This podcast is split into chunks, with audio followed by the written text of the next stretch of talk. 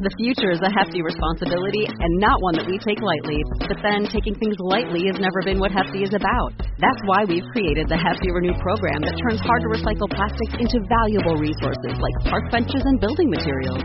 To participate, simply fill up an orange Hefty Renew bag with accepted items, tie it up, and drop it in with your regular recycling. That's it. It's that easy. It's time to rethink recycling with Renew. Particular valued resources may vary by geography. More info available at heftyrenew.com.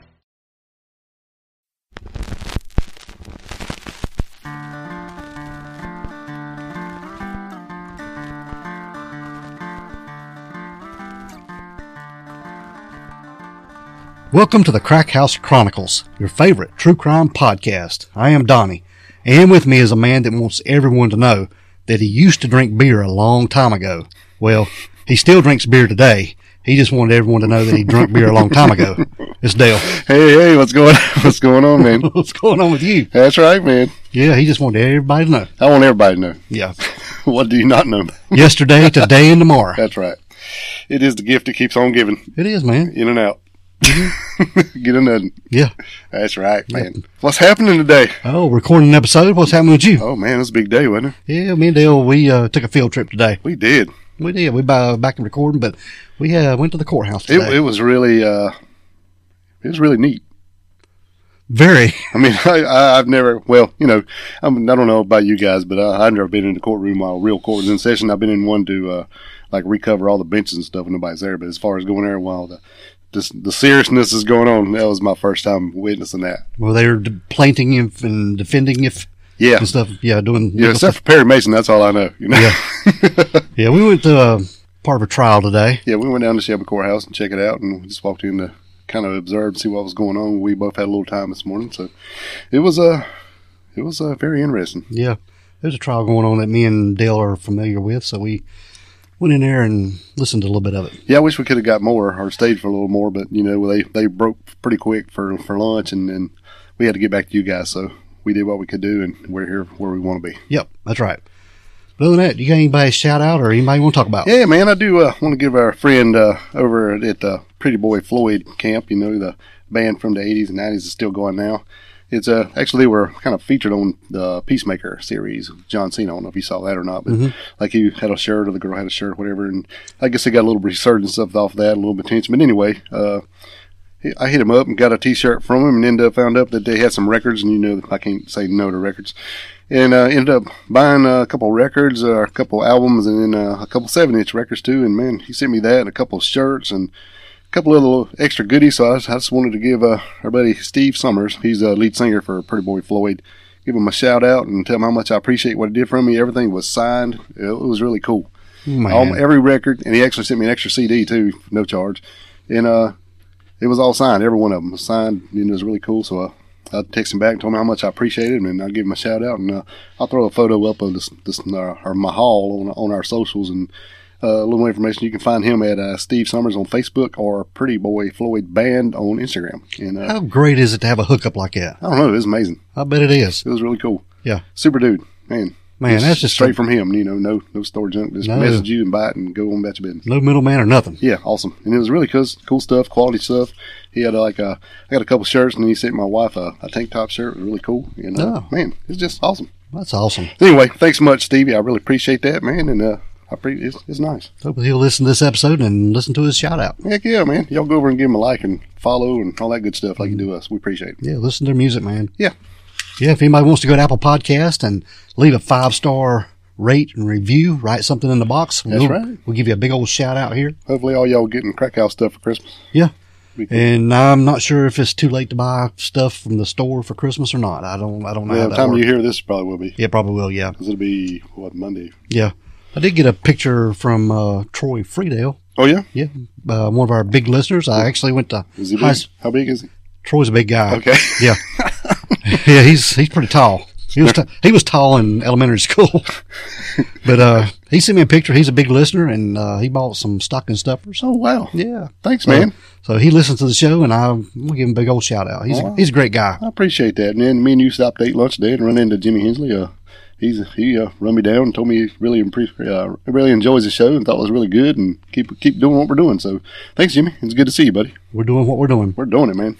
Speaking of, let's do it. All right, we're gonna get into this episode, bud. We're going back to California, ain't we? Yeah, because uh, we're in the same area. It's where funny how that works, ain't it? we- where we were talking about Bryce Laspisa, his episode. Yeah. the same general area, Right in there.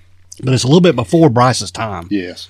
This is in February of 1978. We're talking about Okay. actually on February the 24th of 1978, and this is when five young men from Yuba City, California, they attended a basketball game at California State University. Yeah, that was their their favorite basketball team. Yeah, they were going to cheer UC Davis basketball team. Mm-hmm. Yeah, and they were in an away game against Chico State. Wow.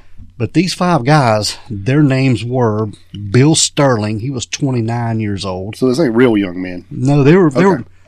A lot of people refer to them as the boys, Right. but they were grown men. Yeah. Yeah, It's Bill- all hung out together. yeah. But Bill Sterling, he was 29. Jack Hewitt was 24. Ted Weir was 32. Jack Madruga was 30. They called him Doc, right? Yeah, they did. Okay. And Gary Mathias was 25. And like I said, they were going to cheer the UC Davis basketball team in an away game at Chico State. Mm-hmm. And their plan to see the game was to go see the game and then return home that night. Well, it's kind of like a little inspiration because them, them, themselves, they had a big game the next morning. They did. Right. hmm And they actually played on a Special Olympics basketball team. They did. And it was a pretty big tournament they were going to play in Heck because yeah. the grand prize was a all expense paid trip for a week in Los Angeles. Wow.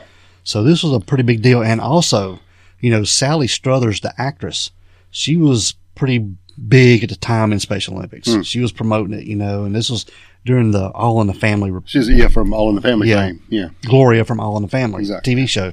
And she was supposed to make an appearance there, and I think the guys were going to have a chance to meet her. She done a lot of charity work like that, did she? She really Like did. Feeding the hungry and this kind of stuff. And was, so it's good for her. Yeah.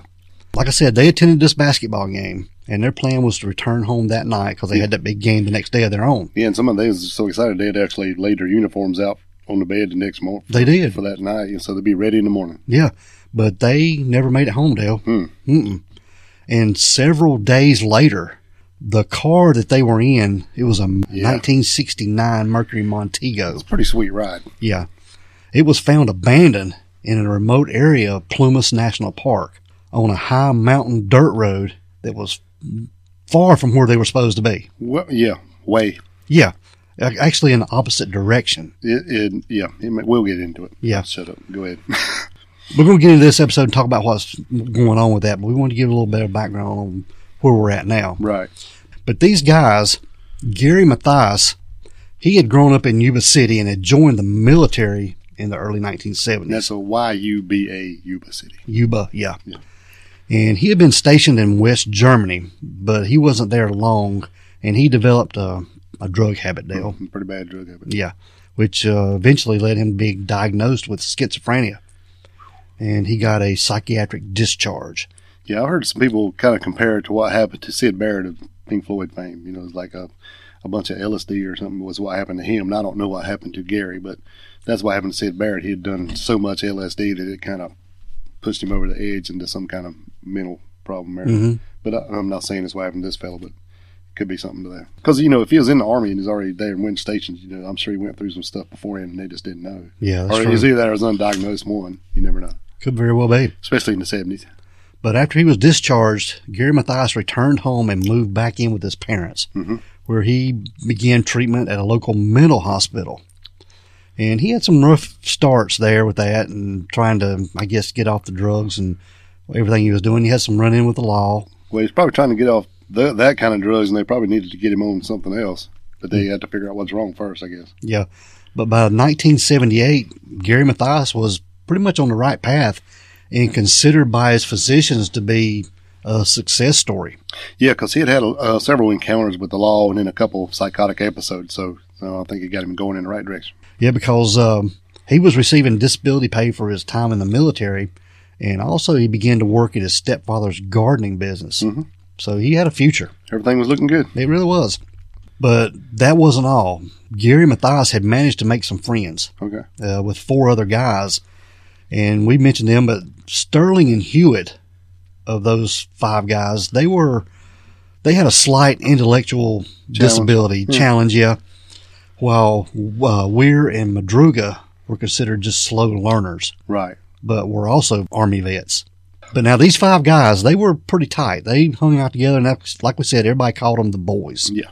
There's the boys. The boys are going somewhere. The boys are doing this. Mm-hmm. But sports was their thing, man, Yeah. and basketball was their favorite pastime. You know, and I thought that was uh, you know, a lot. I heard a lot of other people talking about these boys being, you know, challenged and stuff like that. But if they're playing organized sports and stuff, and out there, especially basketball, running up and down the court and this stuff, you know, I, I don't think I think people don't give them enough credit. Actually, No. you know, in some of the research I've done. So, but anyway, go ahead. It's Because- my, two, my two cents, Because two of these boys had driver's license. and then been in the military. Yeah.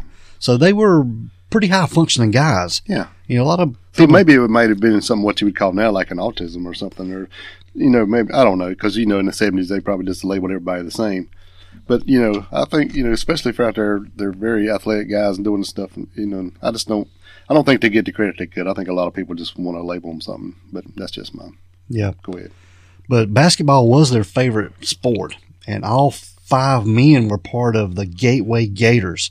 This was a basketball team that was sponsored by a local program for the mentally handicapped. So they were involved with that pretty heavy. Right. And if they weren't playing, they were watching. And if they weren't doing that, the men, they just hung out together. Yeah. Whatever they did, they all did it together, I believe. But due to their special needs, all of the five men live with their parents, either in Yuba or nearby Marysville. Mm-hmm. Right. So we're moving up to February the 25th of 1978. Alrighty. And on February the 25th, the boys were due to play their first game in a week long tournament sponsored by the Special Olympics, like we talked about. Yep. And the night before, we said some of the boys had laid their uniforms out. Yeah, because they thought they wasn't going to get get back from the, the basketball game they were going to watch to. It might be a little bit late, so they wanted to make sure everything was ready, and they would just come home, go straight to bed, get up, and everything's ready to go. Yeah. And they even told their parents, you know, we're going to get in late, so make sure you wake me up for this game. That's right. Yeah, they wanted to make sure they got They up. didn't want to miss it. Very important. Now, the boys, they made the 50 mile drive north from Yuba County to Chico. In, this was in Jack Madruga's 1969 Mercury Montego. It was uh, turquoise color and had some white trim, is what it's been described as. Yes, And it's a pretty sweet ride. I think so. Yeah. I mean, me and you talking about, you imagine having an eight track player in that thing? Yeah, boy, just slam a tape in and roll. You can roll out, man. Got your uh, alligator print eight track uh, case with the red interior. Yeah. Yeah, sweet. Yeah, it would be all right. Just sit, just sit in the back seat. Yeah. Yeah. I think everybody done that. Looked like a tackle box. yeah. But the only clothes they wore was just l- light coats. Yeah. You know, temperatures were pretty cold. This was February. It was cool, but it, you know, they, and even uh, some of the boys had said, uh, well, some of the parents of the boys had said that they had ever asked them, had uh, actually asked them to uh, wear a coat, and it was like, well, we're not stopping anywhere. We're just going straight to the game and straight back, unless we stop and get a snack or something. But we're not planning on doing anything, so they said we're fine. We're not wearing a coat. Or being outside for any length of time. Right. Yeah. And the last game of the night ended at 10 p.m. and the boys, they started their journey home, but not before stopping at a store. This was a couple blocks away from where the game was being played. And the store was called Bears Market, B E H R apostrophe S. Correct. market, and they were going to get some road snacks. Mhm. The reason they were spotted there, the storekeeper was about to close the store, Hmm. and they when they went into the store, I think it annoyed her a little bit. They came in and were just looking around, like I'm ready to go home. You Yeah, know, they're You- browsing. She's trying to close it down. yeah, I'm ready to go to the house. I've Mm-hmm. been there. Yeah. Oh, yeah. People come in at the last minute. But this is very significant that, you know, she spotted these guys, and I guess being annoyed like that, you would You definitely- remember it. Definitely remember it. Yeah. But they were in that store and they stocked up on some snacks. They got some pies, chocolate bars, some soda, and some milk. And some milk. I think it was a, two quarts and a half of milk they got. And then they hit the road home. Yep. And their families all expected these guys to be back that night. And some of their parents even waited up for them to return. Oh, I don't blame 'em. But when the morning arrived, they hadn't shown up Nope. and the police were notified. Yeah. Ooh, getting worried. So police from both Butte and Yuba counties searched the route for the men they had taken, Yeah. but there were no sign of them. No. Nothing. And on February the 28th, a Plumas National Forest Ranger who had seen the Montego called in the police. So this is three days later. right? Yeah. Okay. And he assumed it was the car from the cross country skiers, as was common for that time of year. Somebody just left it. Yeah, he had no idea whose it was until he sent two or three days later when he heard that they were looking for him. Yeah, until he saw the bulletin and he knew otherwise. Yeah. And inside the car, the deputies found the doors to be unlocked with the window rolled down. Driver's door Yeah. window. Yeah. Yeah, which is weird. Very. And inside they found the food wrappers, the candy wrappers and stuff, in empty cartons and cans, and also the programs from the basketball game there in Chico. Yeah. And one of them even had like the score written down on the back of it, the, the final score. Yep. And a neatly folded road map of California was in there also. Hmm. Yep. And the goodies they had bought at Bear's Market were all consumed except a half of a marathon bar, I guess they only could go half marathon. I guess. yeah. That's, Sorry. that's, that's pretty good, though. It's Uh, Yeah. a real good candy bar though. yeah. I don't- do they still make marathon bars? They don't. Mm-mm. Yeah, it was a good candy bar. Yeah. It's not like a hundred thousand dollar bar. Yeah. But now get this, Dale. The car was stuck in snowdrifts with signs of spinning under the tires. Right, but it wasn't very deep snow. It was just uh, from what I heard when they, you know, went with the, it was just kind of off the road a little bit in snow, and them five big dudes they should have been able to push it out of that snow. Yeah. I would think. Yeah, because the police noted that the snow wasn't that deep. No, it was just a little spin thing and- because they hadn't got up into where I don't think where it was deep. Mm-mm. It was weird. It's kind of odd. Basically, what they did is like a, a mountain road. They would went up, and when they get up so far, this mountain had a snow cap on the top. So Yeah. they were going fine, not a very nice road, but then all of a sudden you run into snow. Hit the snow line, yeah. Yeah. Yeah. So it may be snowing up there. I don't know. But they run into snow. hmm So it wasn't like it was snowing when they left the ball game. You know what I mean? That's right. Okay. But now the car keys were missing, and it suggested to the police that they may have run into some car trouble Hmm. and went to get some help. But the police, they hotwired the car. Yeah, and they started right up. Yeah, it cranked right up. And they had a quarter tank of gas. Yeah. So That's a fourth to you and me. it is. So what we got now is a car that's kind of stuck in the snow that could have been easily pushed out, and the window's down, the doors are unlocked, the keys are gone, but yet the car starts up immediately and has gas in it. Yeah. Okay, so this is odd. I guess the car led to more questions than answers because um, the first was why was the car there? Yeah, because this is the biggest question of I ain't the biggest question of the whole damn thing, but it's it doesn't make any sense for this car to be here. It is totally the not way to go home. No, 70 miles in the opposite direction. Seventy. 70. That's twenty miles further than their original trip. Hmm. yeah. And we'll post a picture of this because basically, if they when they left home in Yuba City and drove to Chico, it's basically a straight shot north.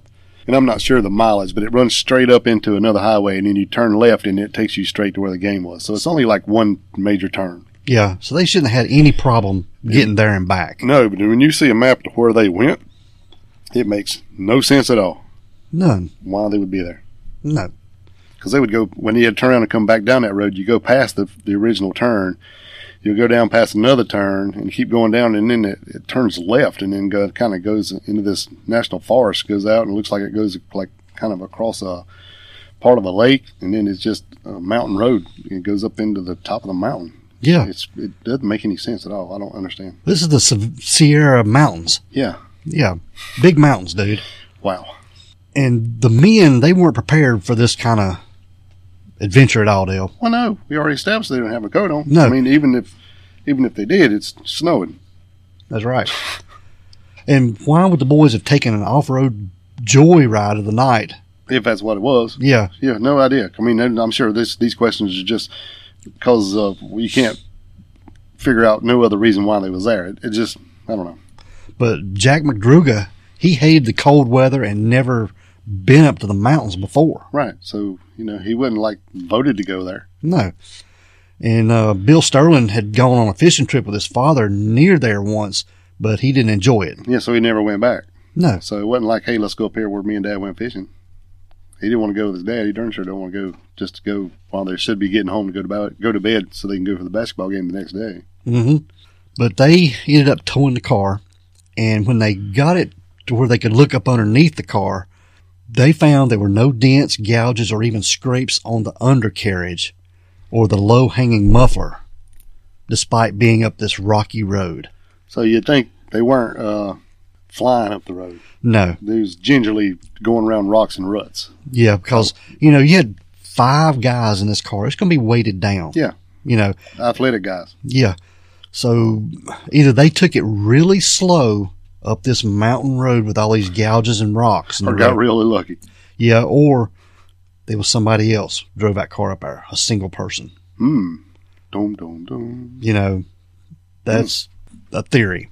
That is a theory, Yeah, but we do know that the boys were in the car when they left the store because all the rappers in the basketball program with the score on it, so you Yeah. know it was one from the game. Okay, Yep. but we don't know, like you said, who put the car there. Gotcha. So, like I said, either the driver had been very careful or it was someone familiar with the road enough to get the car up there on this. Yeah, and we're talking Rough road, yeah. closer to hell. It had to be eleven o'clock at night by now. Yeah. If the game was over at ten, they stopped at the store and drove seventy miles. It's probably midnight now. Hmm. Pushing it. Okay. mm-hmm. Now, there's another thing, too. Jack McDruga, that owned this car, the 69 Mercury Montego, was incredibly protective of his car. His pride and joy. He wouldn't let anyone else drive it. I don't blame him. That thing's sweet. Yeah. And he wouldn't let the car unlocked. Right. Yeah. Well, with the window down. Yeah. I mean, you're gonna leave it unlocked if the windows roll down because what do you care then? Yeah, that's true. But he was very protective of this car. So while the car was being investigated, any efforts to explore the area were hampered by a severe snowstorm. Yeah, it's bad. And two days later, after searchers and snowcats nearly got lost themselves, further efforts were called off due to the bad weather. Yes, yeah, so the- actually, they had like a lot of people up there helping, and actually, two of the searchers, you know, almost lost their lives being getting lost in there, and and uh, it was a bad storm. Yeah. So there's no sign of the boys at all. No, nothing. And the families, they put up a reward for $1,215. You know, it's odd.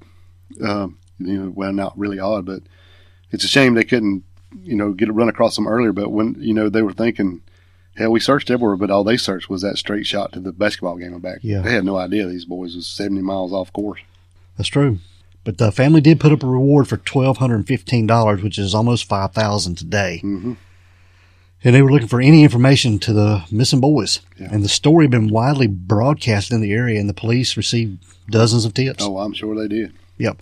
But there was a police officer. His name was Lieutenant Ayers, and all these tips that were coming in, he was punching holes in all of them. Yeah, Yeah. he's like He was skeptical but desperate. Well, they consulted psychics, and one told him that the boys had been kidnapped to Arizona or Nevada, and another said the boys had been murdered in Oroville in a two-story red house, either bricked or stained wood, with a gravel driveway, with the number four seven two three or four seven five three. Now get this: this Lieutenant Ayers, for two solid days, he drove the streets of Oroville looking for that house but with yeah, that house number. and it did not exist. No. So that's yeah, that's what they were dealing He's with. putting in the damn time, no end. he did, definitely is. Credit where where it's due, man. But there were two tips that stood out to him. There was a store in a small town of Brownsville. This was about thirty miles from where the car had been found. That the men could have easily made it there if they had turned around and followed the road down from where the car was found. Yeah, It was on March the 3rd. One of the store employees called the police and told them that she had seen four of the men stop at the store in a red pickup truck two days after they disappeared. And she identified the men immediately as out of towners due to their big eyes and facial expressions. That's what she went on. Yeah. so it made you be out of town. Yeah. Um, I guess I'm from out of town everywhere. eh? yeah, But two of the men that she identified as Hewitt and Sterling had went to a phone booth outside the store where the other two men had went inside. And the store owner corroborated this story, saying the two men who came into the store were Weir and Hewitt. And they bought a couple burritos, chocolate milk, and soft drinks. And both witnesses were deemed credible. huh? But this left many questions: who who was the driver of the red truck, and if they'd been there two days after they disappeared, why hadn't they contacted their family? And Right. So they're saying two days after they found the car, knew they were disappeared, that they showed up at this store in a red truck. Yeah, that's what Okay. they're saying. Yeah, Okay. Just to be clear, this is two days after the disappearance. I'm going to tell you, Dale, this story is weird because there's little stories within this story. This is a plot of subplots. Yes, it is because there was another tip the police received that was pretty bizarre. Huh. There was a guy by the name of Joseph Shawns. Right. He was from Sacramento, and he had inadvertently ended up spending the night of February the 24th in his car near where the Mon- Montego was found. He had driven up in the mountain where he had went to look for a cabin, uh, I guess for a place for his family to camp. And he was up there looking. It's what the story says. Right. So at about 5:30 p.m., 150 feet up the road from where the Mercury Montego was found, he had gotten stuck in the snow. He was in his Volkswagen Beetle. Yeah, which is pretty good in the snow. Yeah. And in the process of trying to get his car free after getting stuck, he realized that he was having the early symptoms of a heart attack. Yeah. So he got back in his car Yep. and left the engine running to stay warm. Yeah, he got out there trying to push his car and felt it coming on. His He arm, did. arm went numb and all that stuff. Yeah. And six hours later, he was lying in the car in severe pain. Hmm.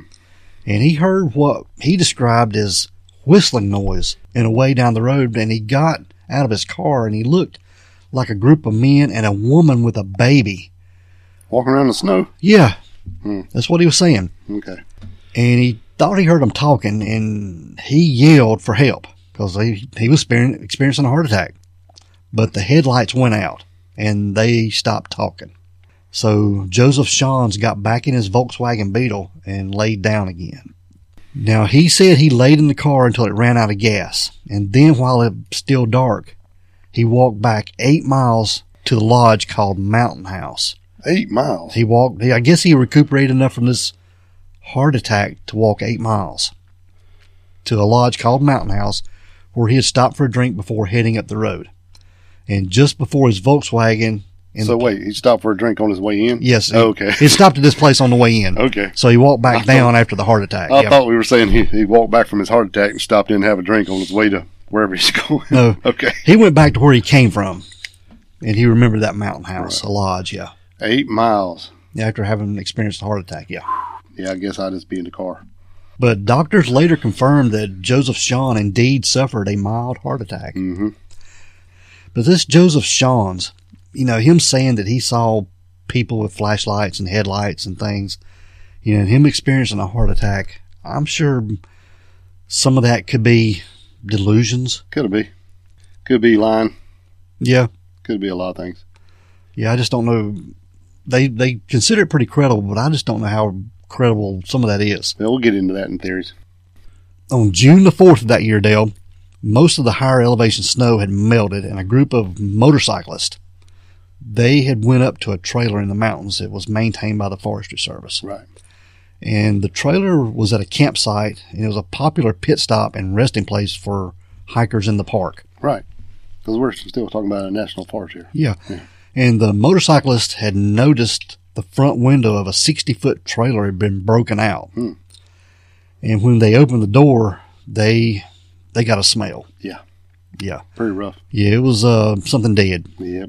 and they were pretty much overcome by the intense odor of decay. Right. And upon discovery, they contacted the police.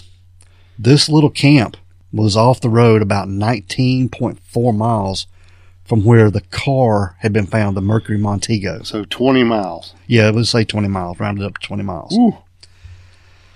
And recovery teams spent uh, half a day clearing huge trees from the roadway before reaching the trailer.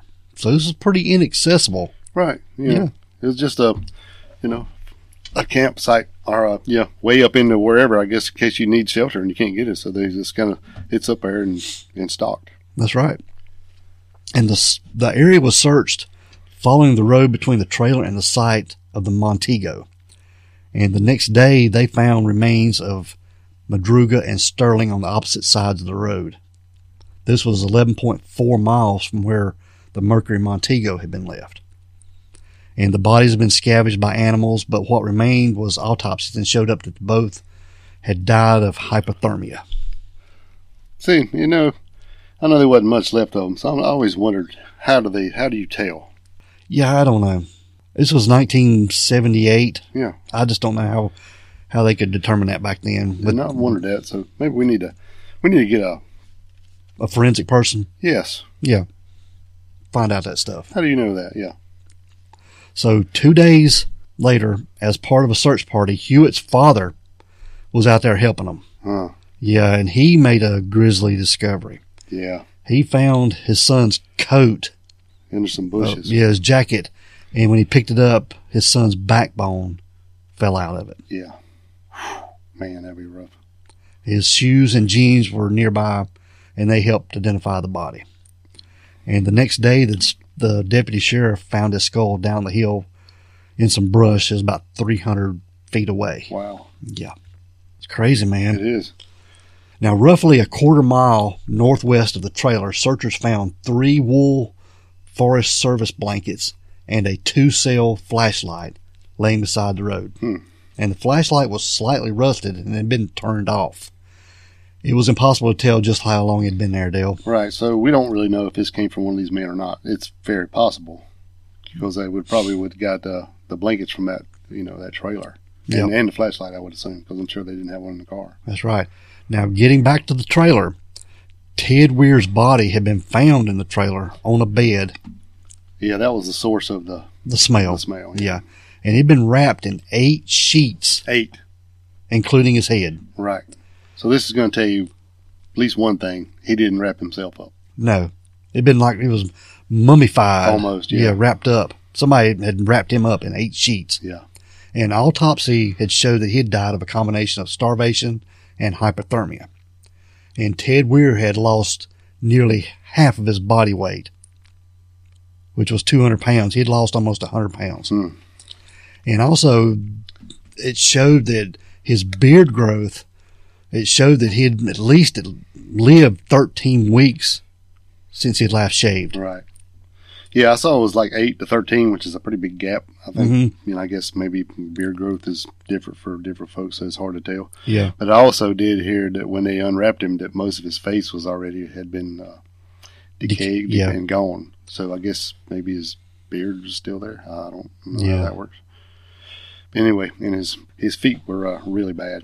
Yeah, they were frostbitten bad. Yeah. And even some of the toes had fell off. Yeah, five, Yeah. and it was kind of gangrenous. Yeah. Is that a word? Gangrenous. Yeah, gang- gangrene. Yeah. Yeah. And on the table next to the bed where he Ted Weir was laying, his personal effects were still there, including his wallet with some cash in it, Yeah.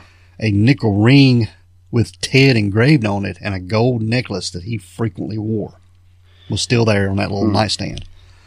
But also there was Hmm. So we a- got money and jewelry still there. Okay. yeah, and also there was a gold watch without its crystal, which the Weir family said did not belong to him, and they didn't know where it came from. And a partially milled candle. Yes, Well, that that watch maybe could have been there from maybe a, a ranger or something had left it there previously. Maybe he busted it working on something and just happened to leave it there or something. that's true. Because it's kind of, I won't say it's not like a public thing, but it kind of is. Yeah. I mean, it could have been left by anybody. Right. And Ted was wearing a velour shirt, a lot, lightweight pants, but his shoes could not be found. No, there were some shoes there, Yeah, but outside the door, which is kind of odd. but they weren't his shoes. No, they weren't. Mm-mm. He had like some leather, uh, leather boot kind of shoes. I think he was wearing, and those were uh, tennis shoes. I think. So, him being in a trailer, they were trying to figure out how Ted could have possibly died and gotten s- starvation and hypothermia. They was trying to figure this out. And they come to realize that no fire had been set in the fireplaces. This is the saddest part of this daggone story, man. Yeah, Well, I mean, not the saddest part, but this part breaks your heart, right? because there was a fireplace and they had plenty of supply of matches and paperback novels that could have been used as kindling. Yeah, And there was stuff there to burn. right. Yeah. And there was also heavy forestry clothing, which the men could have worn to keep warm. Yeah. And they Now, were I they were think- untouched. I think some of that stuff was in a separate trailer, though, right? It was like in a little storage trailer. Yeah. They had like some torches and uh, a lot of the fire stuff and some clothing and that kind of stuff. So, I don't know, maybe they didn't. I don't know. It's just odd. Go ahead. Yeah. Hey, We're going, we're going to talk about all this stuff. Yeah, yeah. And also, there was a dozen sea ration cans. This is army food Yeah, it's not S E A C rations. It's C like letter dash C. rations. Yeah. yeah. Because I was, first heard them like C rations. Okay, I get it now. Yeah, sea rations. and these these were cans from a storage shed outside had been opened and their contents consumed. So somebody had eat these sea rations. Right. It was in a separate, another, uh, a second separate shed. Yep. And there was a locker in the same shed held an even greater assortment of dehydrated foods, enough to keep all five of these men alive for a year. A year. A year's worth of food for five people. And then it was untouched. Yeah. Now they did find some cans and stuff outside the door. Those bikers, you know, where they had eaten some food. But, Yeah. But they starved to death, and there was a whole damn enough to feed them all for a year, right in the next trailer. Yeah. And another shed nearby Right, the one I was talking about first. Yeah, held a butane tank with a valve, and had it been opened, it would have fed the trailer's heating system. Yeah, it had a heating system, so it didn't even really have to build a fire. It had a heating system in there. All you do is go turn the gas on. Yeah, And, and you know, you'd think, you know, a couple of these guys were military guys. They had some kind of training. Yeah. You know, some kind of. It's just, uh, it's just questions, questions, questions. and there was a P thirty eight can opener. This is an Army can opener. They, them guys had been in the military. They would have been instructed at some point how to use this thing, Right. and it was discovered that it was used to open some of the cans. Mhm. But there was another can opener there too that Yeah. had been used. So they had some knowledge to be able to function to Save yourself Yeah, operate a can opener like that. and set something on fire. Yeah, At least for a little while. I don't know if you'd last six months or whatever, but hell, for a while. Of course, you set enough stuff on fire, surely somebody'd see it, you know. see a eventually. smoke or Yeah, something. Yeah. and it also seemed that Ted Weir had not been alone in the trailer, and that Gary Mathias and possibly Jack Hewitt had been there with him. Hmm. And Mathias's tennis shoes were in the trailer, Okay. and the sea rations had been opened with the P thirty eight can opener, like we talked about. So they're thinking that at least the one military guy was there using this can opener. yes, that's what they're thinking, Okay. and he would have been familiar with it too. Right. Well, we know that somebody else is there because you can't wrap yourself up, right? That's right. Okay. Like we said, the sheets were over Ted's body. Also suggested that one of the others had been there with him Yeah. to you know tend to his feet and would have you know covered him up. Yeah, because he know he can't do nothing. He he wasn't definitely walking out to no another trailer. So it had to be whoever was there would had to be taking care of him to go get what they get before whatever happened to them. That's right. But all that was left to do was find Gary Mathias's body. But after two weeks and with little progress made, investigators called off the search on June 19th of 1978, leaving his emotionally battered family without any closure at all. And other than Gary Mathias's shoes in the trailer, there was no evidence of him in the area. Wow. And it was presumed that he would have not taken his medication with him. There were uh, pictures of him distributed around the area. Even mental institutions got his picture to try to maybe he saying that he might have, might have shown up there. Well, that's pretty smart. Yeah. Because even if he was on his medication and even if he had some with him, it wouldn't have been enough to last. Mm-hmm. So he would have slowly spiraled back to where he where he was. Yep. And they were desperate to find these guys. They even, you know, like I said, they had that psychic that come in and tried to tell them some things. They also took on a water witcher.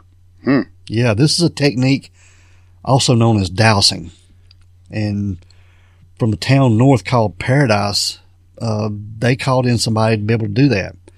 And this is where they take a limb from a tree So it's like a divine rod. you think? Okay. they take a, tr- um, a limb from a tree in the area and they make it into a shape of a Y with two branches you hold in your hand. Mhm. And they're out there trying to find traces of human minerals.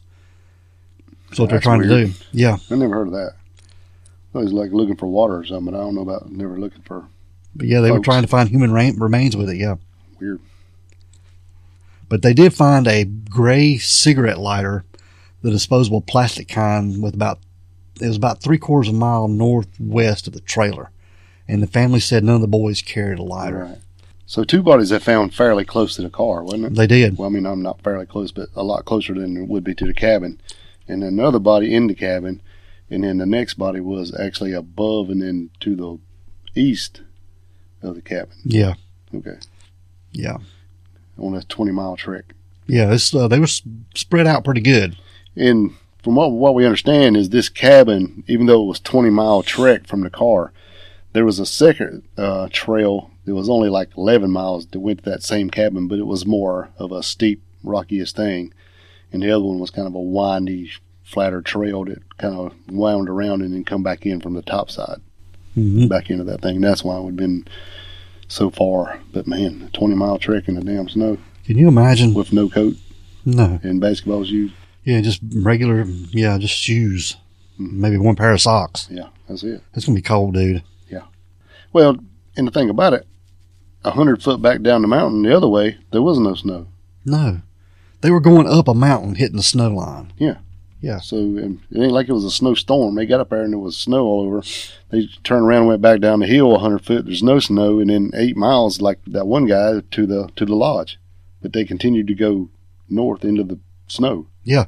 Or at least that's where they were found. Yeah. But why would they abandon a perfectly operable car I don't know, dude. to strike out into the forest at midnight? I don't know. S- Uh-uh. something something is up. Yeah, this is this makes no sense at all. No. Now there was one theory that Gary Mathias he had some friends in a small town near there called Forbestown, and it is possible that he wanted the guys to stop there for a visit on the way home. But they did talk to the friends that he knew there in Forbestown, and all of them said they hadn't seen Gary in several years, and they didn't think it it would be any reason for him to come by, I don't believe that. you know, late at night. No, not when they were. They already knew it was going to be late getting home. and had that big game the next day. Big game the next morning. All they want to do is go see their favorite game, help out in, their favorite team, help them uh, would inspire their play the next day. They was going to get home late, get home, jump into bed, and go play the game. Yeah. So I, I, I don't know about that that theory.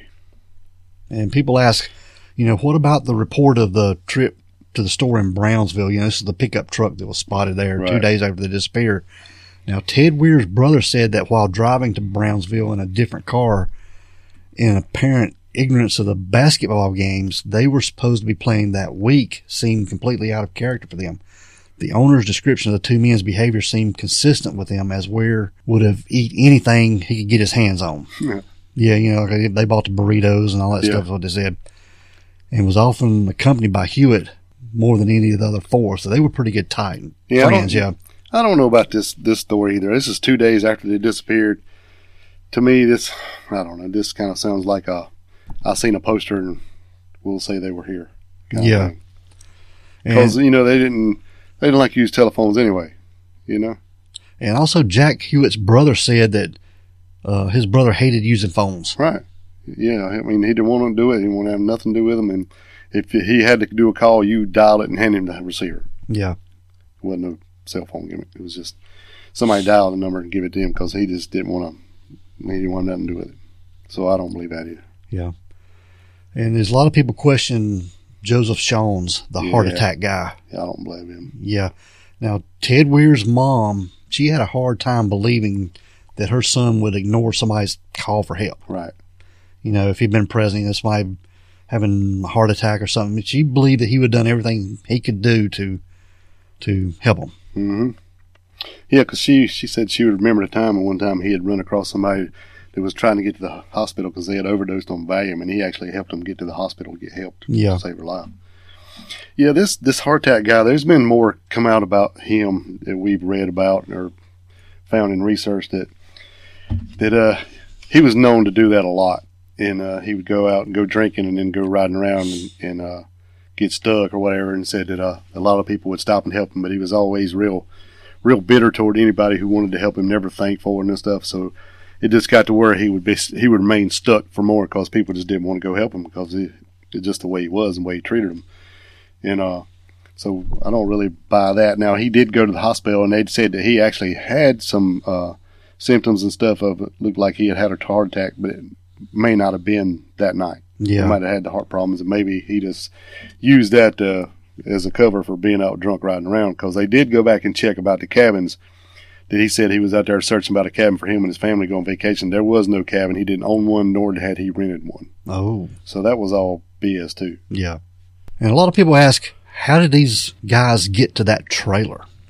And, and it was a day before the men went missing. The Forestry Service used a snowcat along the road in that direction to clear the snow off the trailer roof so it not would not collapse. Right. They went up there and check on it. Yeah. So that right there tells me they probably wouldn't since I wouldn't think they took that up the the shorter eleven mile track that's steeper and more hard to climb. They would have went the long way to drive that thing up there, therefore leaving tracks. Yeah. Or leaving a even if it snowed a little bit on top of it, that thing would have made you know because it's kind of like a the bulldozer track on it. Yeah. Not, not quite that big, but Mash you know, everything down. yeah, and you would see the track, so it would leave a imprint like a, to, for them to follow to, to go to the cabin. That's right. Way I look at it. So that that right there would tell me, you know, that's why. and Of course, if you're just getting out in midnight and running through the snow, you don't know where you're going no way. But if you see some type, like, heck, I don't know if it didn't have any lights. I don't know really, but maybe you could see a little bit if you get adjusted to see a track in the snow instead of running straight through the woods. Yeah. I don't know. This is just crazy. You know, me and you had a theory on this, and we've looked at a lot of stuff, but one theory me and you talked about was when they left this game or during that game at Chico State. Yeah. It is possible that these guys, the guys we're talking about, maybe encountered some other guys. Yeah. With some nefarious intentions, Yes. and maybe some words were exchanged. Yeah, and uh, you know, a couple of them guys were best friends, and they would really take up for each other because I'm sure back in the '70s they were getting picked on a good bit, and therefore they would take take care, you know, take up for one another. Especially having mental disabilities and stuff. Right? Yeah, yeah, that's what I Uh, Yeah. mean. Back in then, you know, Yeah. because it's not like now. And uh, I'm sure if if that would have happened at the game, and they kind of got into it, and then they took up for one another, and it could have escalated a little bit. Maybe they left, went to that store, came out, and maybe they were there Yeah. and then what? You know, that's what we talked about. You know, so well, hell, maybe they went to the store, got their snacks, come out, and those guys were in the parking lot. Maybe they jump in and then took off, and that's why they went the wrong way. Yeah. That to me, And the guys are saying, just keep driving, just keep driving. yeah. And then they turned on that road to get away, and then ended up just basically on a. I, mean, I guess it's a dead end. It don't run well. Hell, it have to be runs under the top of the mountain. Yeah. It's a- like an old logging road or something. Is the way it, way it, in my mind. So that that theory to me seems most logical that they were running from something. Why would it that way? They get oh no, the car's stuck. We ain't got time to get it out. We just jump out and run. Cause when they found um, when they found the driver of the car, he still had the keys in his pocket Yeah. when they when they found his body. So he had the keys with him. Somebody didn't take his keys. So somebody else didn't drive it up there unless they put the keys back in his pocket. That's true. So he But- had his keys. So that's what I'm thinking. They just, somebody chased them and they got out of the car and ran, getting away. And That's it- what it sounds and- like. And the car got to spinning a little bit and they freaked out. Yeah, they could have easily got it out, and went back down the hill, but maybe they were scared to go back down the hill. Yeah. Them guys are waiting on us. Yeah, we got to get away. To me, that, I mean, and that may be way off base, but that's the only thing in my mind that makes any sense of why they would be 70 miles the wrong way. Yeah. You know, I mean, I don't know. Did somebody going to chase somebody for 70 miles? I don't know. Maybe did they run into somebody and just got scared and just kept going and was scared to turn around? I don't know that either. But if you guys got any theories, I'd love to hear them. Yeah. But, you know, even if one or two of them or three had made it to the trailer where they had the food and the forestry blankets and stuff and the Right. fireplace, you know, they had enough sense about them to, somebody could have got got that fire going. yeah, to stay warm. And, and the window that was busted out in that trailer for them to get in, they didn't even put nothing over it. Right. So you think maybe they was scared to start a fire? Somebody then they'll know where we are. If they were that scared, I don't know, dude. And there's two the two guys that were fairly near the car. You think they that that's as far as they made it, or do you think they went to the trailer and they're all in the trailer? And then what's the name's not doing good. We got to go out of here. And then they leave. And then one is not far from the trailer on top of the mountain. That's far as he made it. And the other two made it almost back to the car. And that's far as they made it It's very possible. before the hypothermia got them. So we got to find help.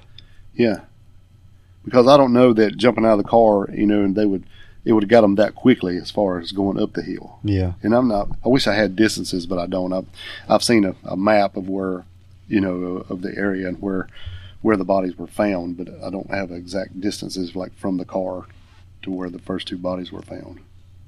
it's just a crazy story, man. It's un, it's four of the guys were found deceased, but Gary Mathias, his remains have never been found.